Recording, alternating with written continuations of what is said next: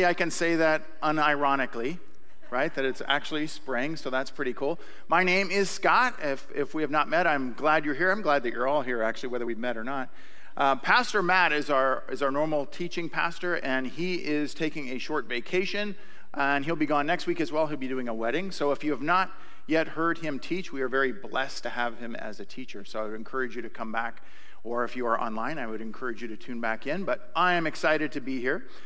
If you have not downloaded our app, I would encourage you to do that. We have a free app. If you, t- if you go to either one of the stores and look for Redemption Church Duvall, you can download that, and there will be notes in there that we'll be going through.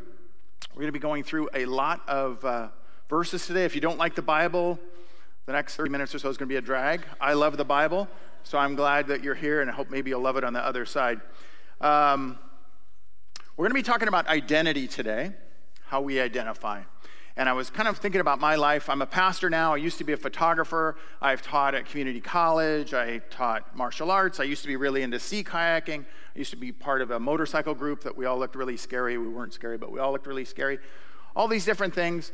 Uh, and most of those have changed. I'm a husband and a father. I wasn't always a husband and a father, although I look like I have been, how old I am. But as I was examining my identity, how I identify, I started going back what's the first identities I could remember in my life, right? And I went back. I, I grew up in a uh, uh, lower middle class suburb of Los Angeles. Everybody goes, when, you from, when you tell people from Western Washington, they go, oh, I'm sorry. That's all right. I got out. It took me a while, but I got out.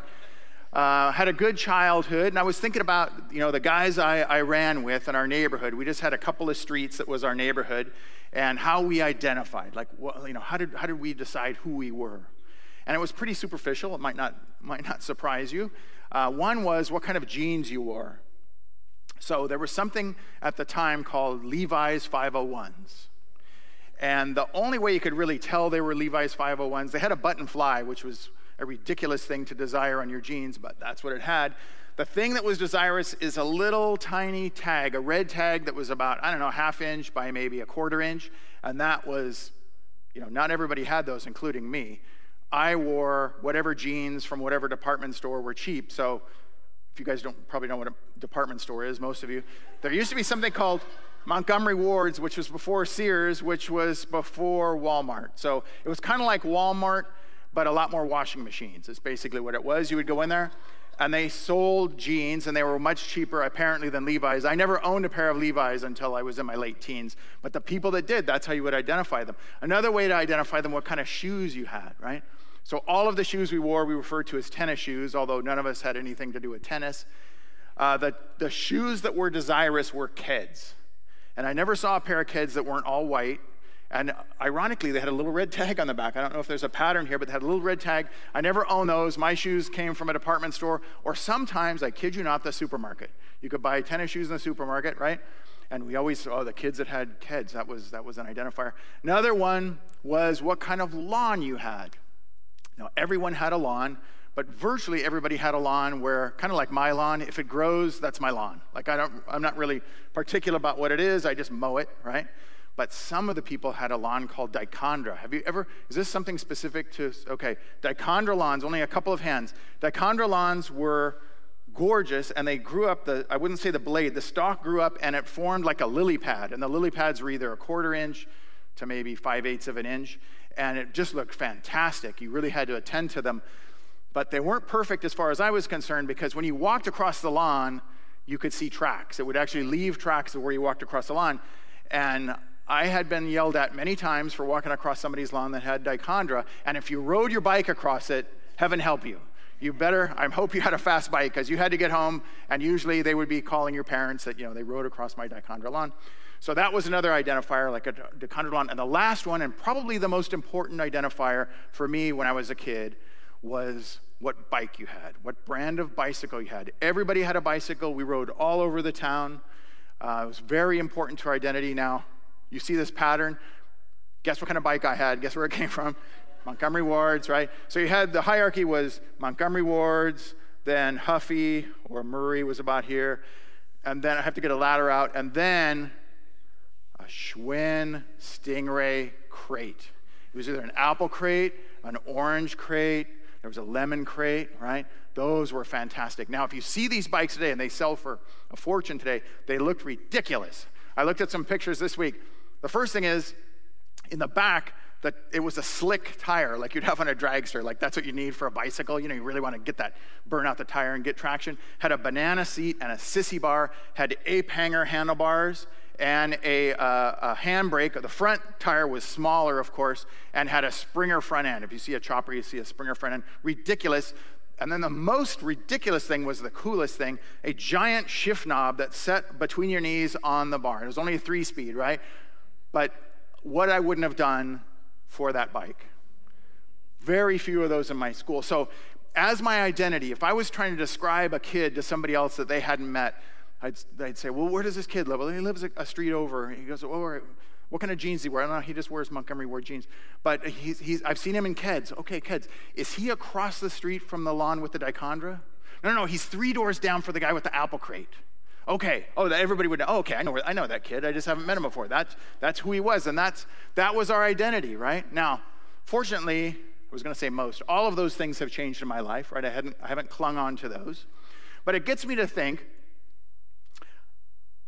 our, our identity changes over the course of our life, right? Our passions, our interests, right? The things that we prioritize in our life. So, how would you describe yourself? Just be thinking, how would you describe yourself to somebody who hadn't met you before? What would you choose as your identifiers, right? And I actually, when I was kicking this around, I came up with some lists that may or may not apply to you. So I'm going to go through these here. Are you where you've came from? Are you black powder or archery? Are you a sports fan? Are you a cat lover or a dog lover? Are you a man or a woman? Are you what you play? Are you a X hyphenated American or a Y hyphenated American? Are you what you drive are you what happened to you? Are you a golfer or a knitter? Are you in and out or Dick's drive in? I have my thoughts. Are you what you ride? Are you your profession? Are you a fisherman or a cruiser? Are you how you serve? Are you what union you belong to? Are you your hobbies? Are you, are you where you've been? Are you redistribution of wealth, or if you don't work, you don't eat? Are you what you look like? Are you pro nuke or all about wind and solar? Are you the money or the property you've amassed, or are you your age? Are you Xbox or PS5? Are you your retirement?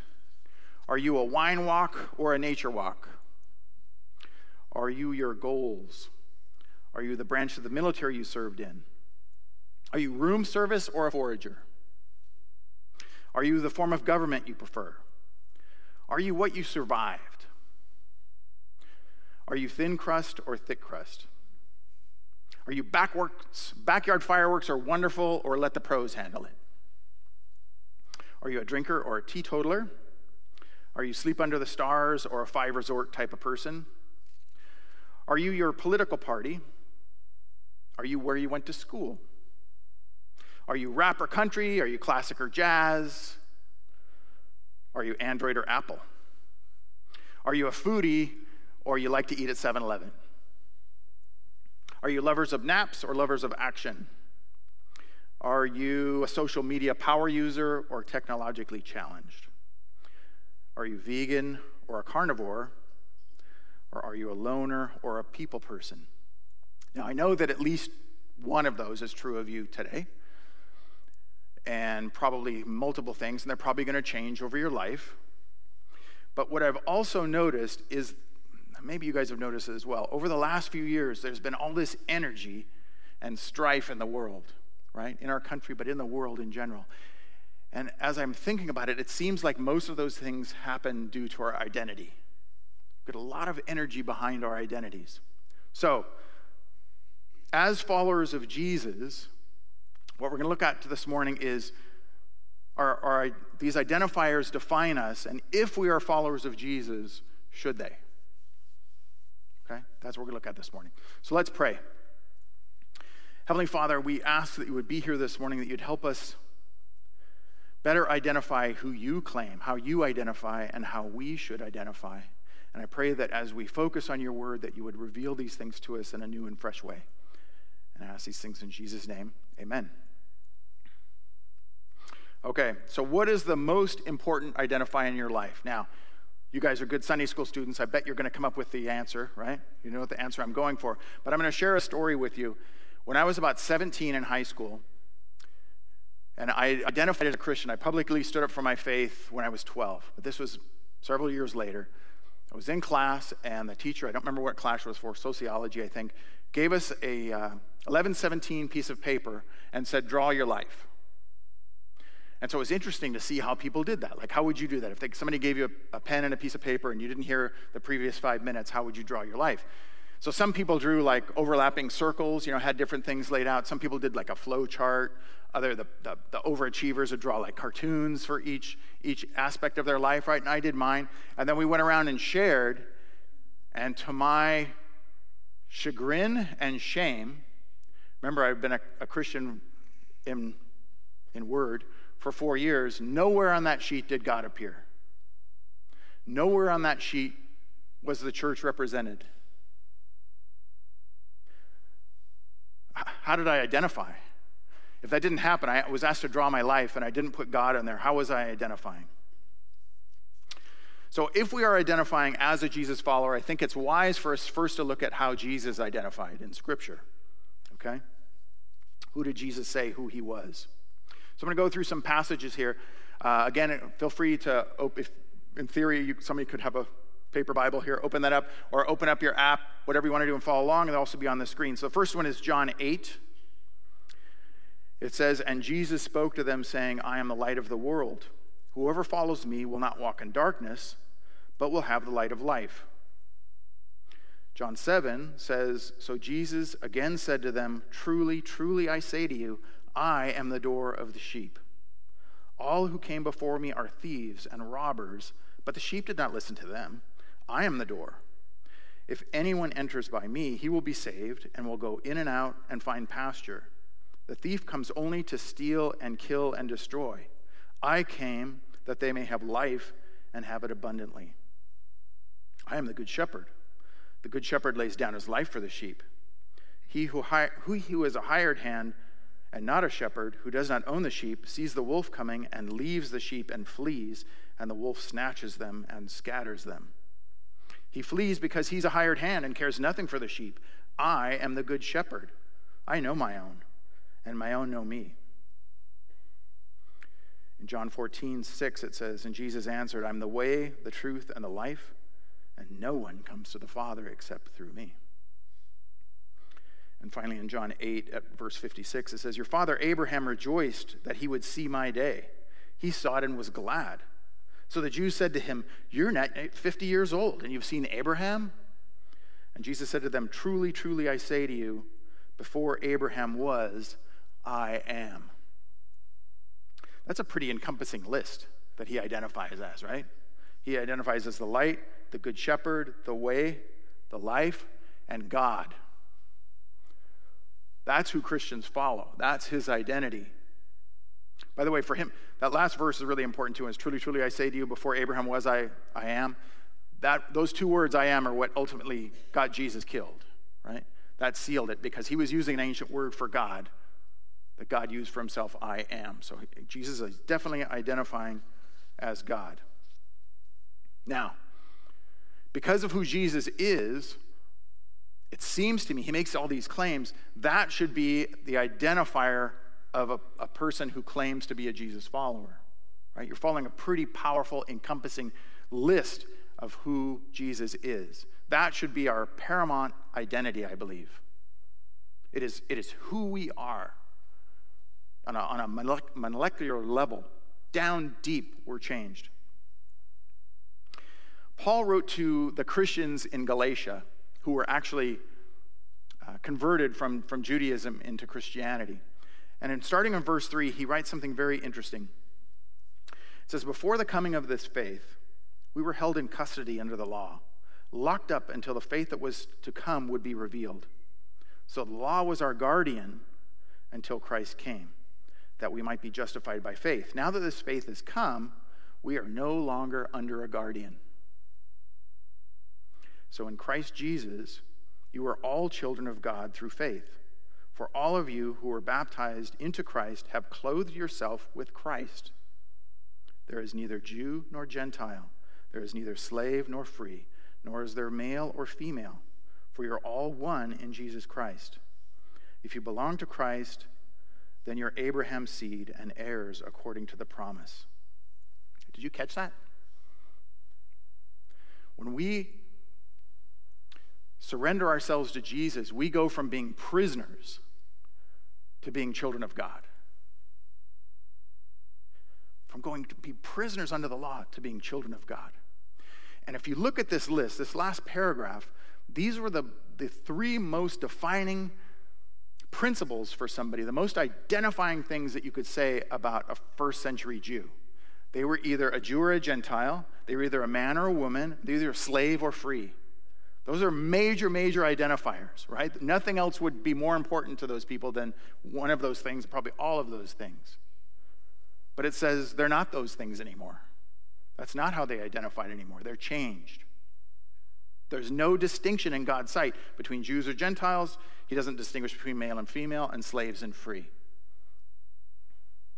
That's identity.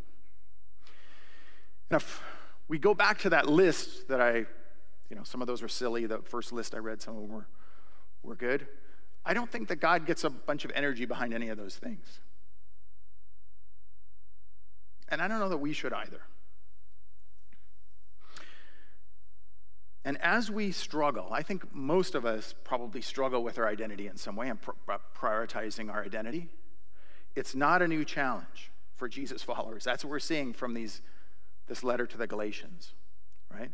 Paul is concerned that the Galatians are following back into their old identity of being Jews, right? A lesser identity. Because they had all these laws and they were kind of judging, oh, okay, you're, an, you're, you're a Gentile convert, you know, you can go over here, but Jewish converts are over here because they're, you know, that's their identity, right? They're worth more. Paul refers to these folks as Judaizers, and it just means that they're living according to Jewish custom.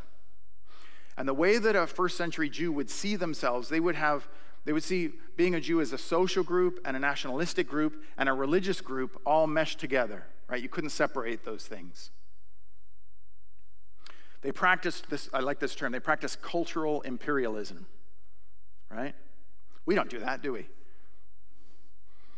Some of us do, right? But this cultural imperialism was, was enmeshed into their religion. It couldn't be couldn't be separated, and they saw their group as threatened.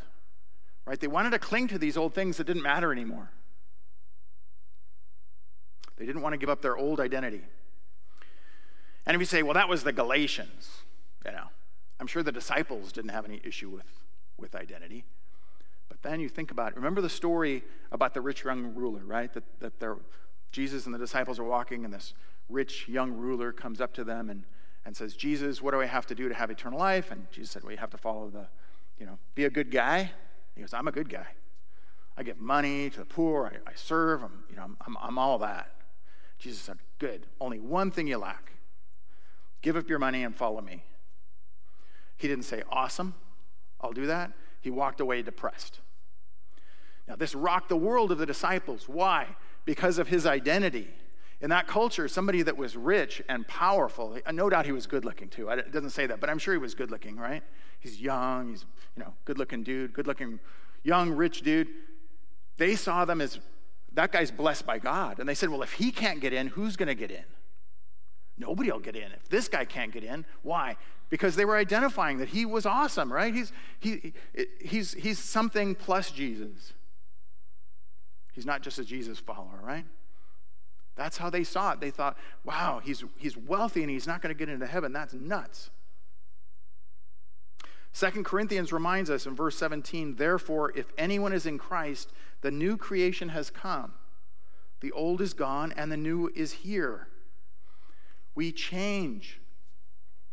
When the Holy Spirit starts living in us, we change. The things, the old things that we desire become less desirous, right? We're, our, our language changes, our, our, our interaction with people, every aspect of our, of our life changes because we're a new creature in Christ. All of the old baggage is gone. We have this new identity. If we claim to follow Jesus, then that is our identity. The Judaizers needed to ask about their stuff is this sent by men or by God? Is this important to men or is it important to God? That should be the filter that they used for their life. And that's the filter that we should use for our life. Because the Jews only saw God working through the Jews, right? And God certainly did work through the Jews. That's the lineage of Jesus, right? But that's then. Now we are Jesus' followers exclusively. And adding any other requirements to that diminish our faith, diminishes our true identity, diminishes who we are. Now,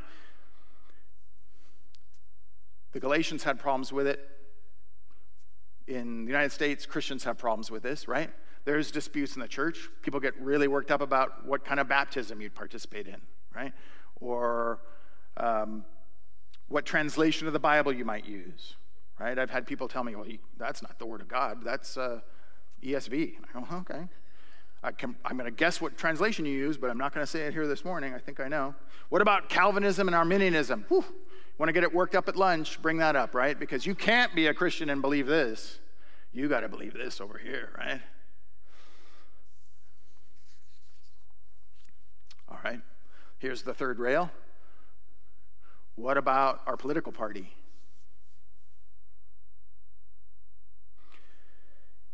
In the last two years, I've had people on both ends of the spectrum tell me that I could not be a Christian if I voted for the other person. The Judaizers would be proud of that statement. You cannot be on the right and call yourself a Christian. You cannot be on the left and call yourself a Christian.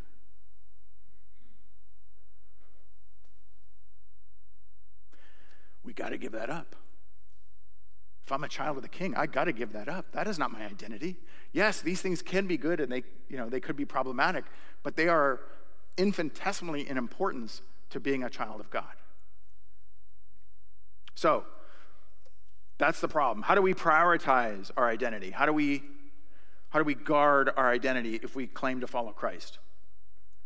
And I'm going to go to 1 John chapter 4. It says, Beloved, do not believe every spirit, but test the spirits to see whether they're from God. For many false prophets have gone out into the world. And by this you know the Spirit of God. Every spirit that confesses that Jesus has come in the flesh is from God, and every spirit that does not confess Jesus is not from God. This is the spirit of the Antichrist, which you heard was coming and is now in the world already. Little children, you're from God and have overcome them, for he who is in you is greater than he who is in the world. Mark that verse. If you ever need an encouraging verse, that is a good life verse. To remember that everything that comes against us, that guy's done. Satan's defeated already. He's just very tenacious. He's not admitting he's defeated already. Remember that verse. We therefore Sorry, they are from the world, therefore they speak from the world, and the world listens to them. We are from God. Whoever knows God listens to us. Whoever is not from God does not listen to us. By this we know the spirit of truth and the spirit of error. Now, John is talking about false teachers for sure.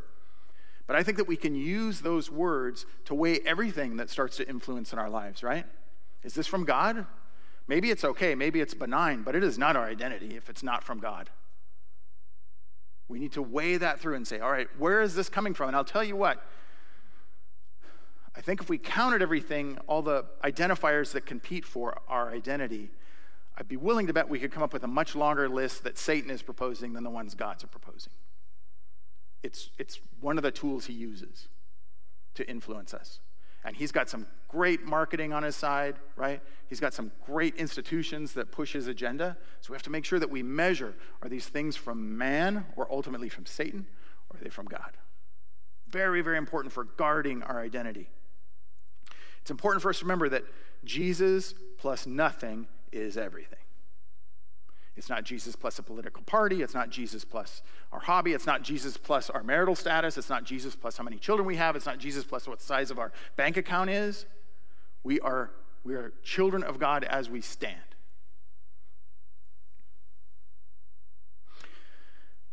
And the more I think about this, you know, the Bible talks about sin coming after you, right? Like it's this living entity, right? That, that that kind of pursues us sometimes. And I'm thinking about these other identities, these lesser identities can be really jealous of our focus, I think. They can, they can start speaking to us, right? Well, yeah, I mean, how many people identify as a Christian at work? You know, sometimes I, oh, it's kind of awkward to do that. Or how, you know, I don't, don't want to make people un, feel uncomfortable. All these things. Well, do these other things. And I think that our, that our identities can somebody, sometimes be whispering to us, I want you to focus on me. Maybe it's a good thing. I want you to focus on being the, you know, the, the greatest worker at the parent teacher association, right? That's your identity, right? And that's a good identity, but it's a lesser identity. But maybe your identity, wherever it is, might be saying your faith is okay, but don't think of it as who you are. Think of it as an add on. Think of it as you bought a Jeep and you wanted to get the cool cover on the back. That's what your Christianity is, right? Just this kind of superficial thing. And you could take it off if you need to because it's not who you are. Who you are is the Jeep. You're not the add on accessory, right?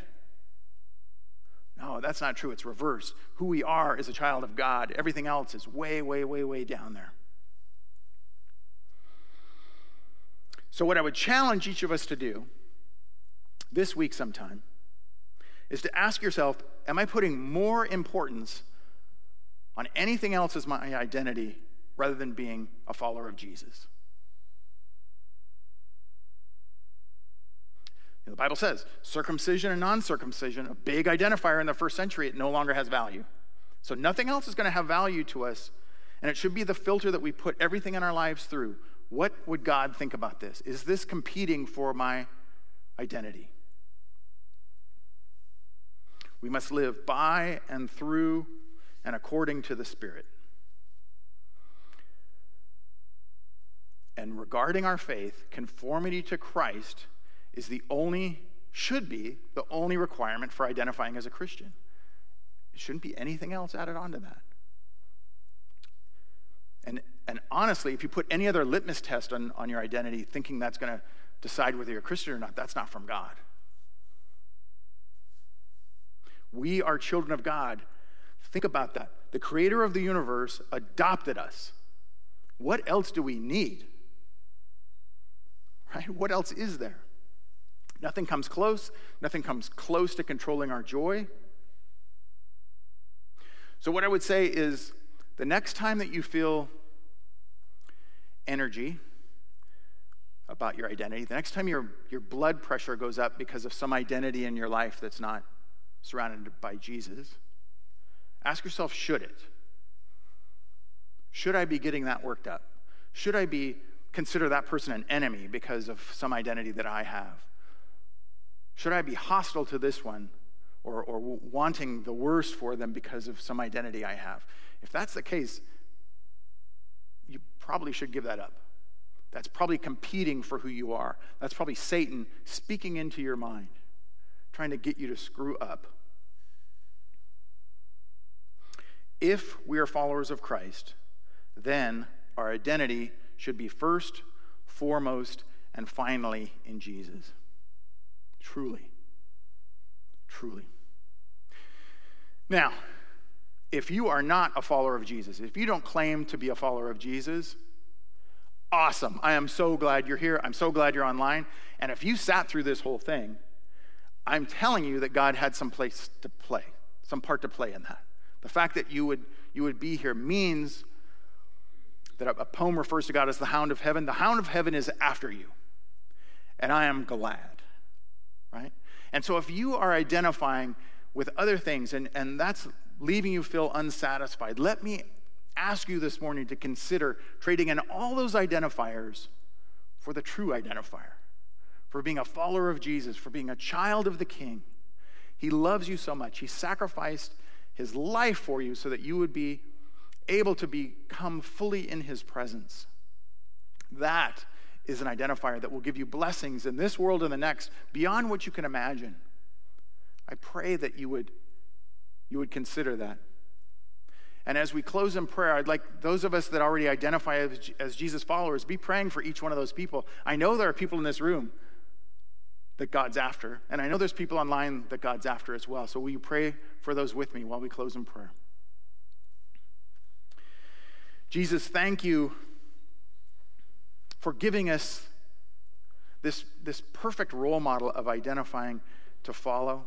And I pray, Father, that you would be with those of us that, that have dedicated our life to being your followers, to help us this week to weigh our other identifiers in our life and, and give up those ones that are holding us back from fully living under your grace and truth. That you would speak into each of our lives and help, help us to discern what are those things we may want to edit away or give lesser importance. Help us to, to lift the identity of being your follower to the very top of our lives, to where when somebody asks us who we are, we can't wait to tell them we're a child of the King. Let me tell you what that means to me. I pray that would just overflow with us. If, if anybody, if I, if I was able to draw my life again, I pray that it, it would just be this giant Jesus written across there and nothing else would be on there. And Father, I lift up those people today that are not yet your followers, that you would speak to them. That maybe this afternoon, if they're sitting outside enjoying your creation, or maybe tonight as they're drifting off, that they would hear, hear your still small voice saying, Come to me. Be my child. I want to adopt you. I went, I went through literally heaven and hell so that I could adopt you, that I could pay the price for your adoption. I want you to be my daughter or son. Father, we ask all these things in your wondrous name. Amen.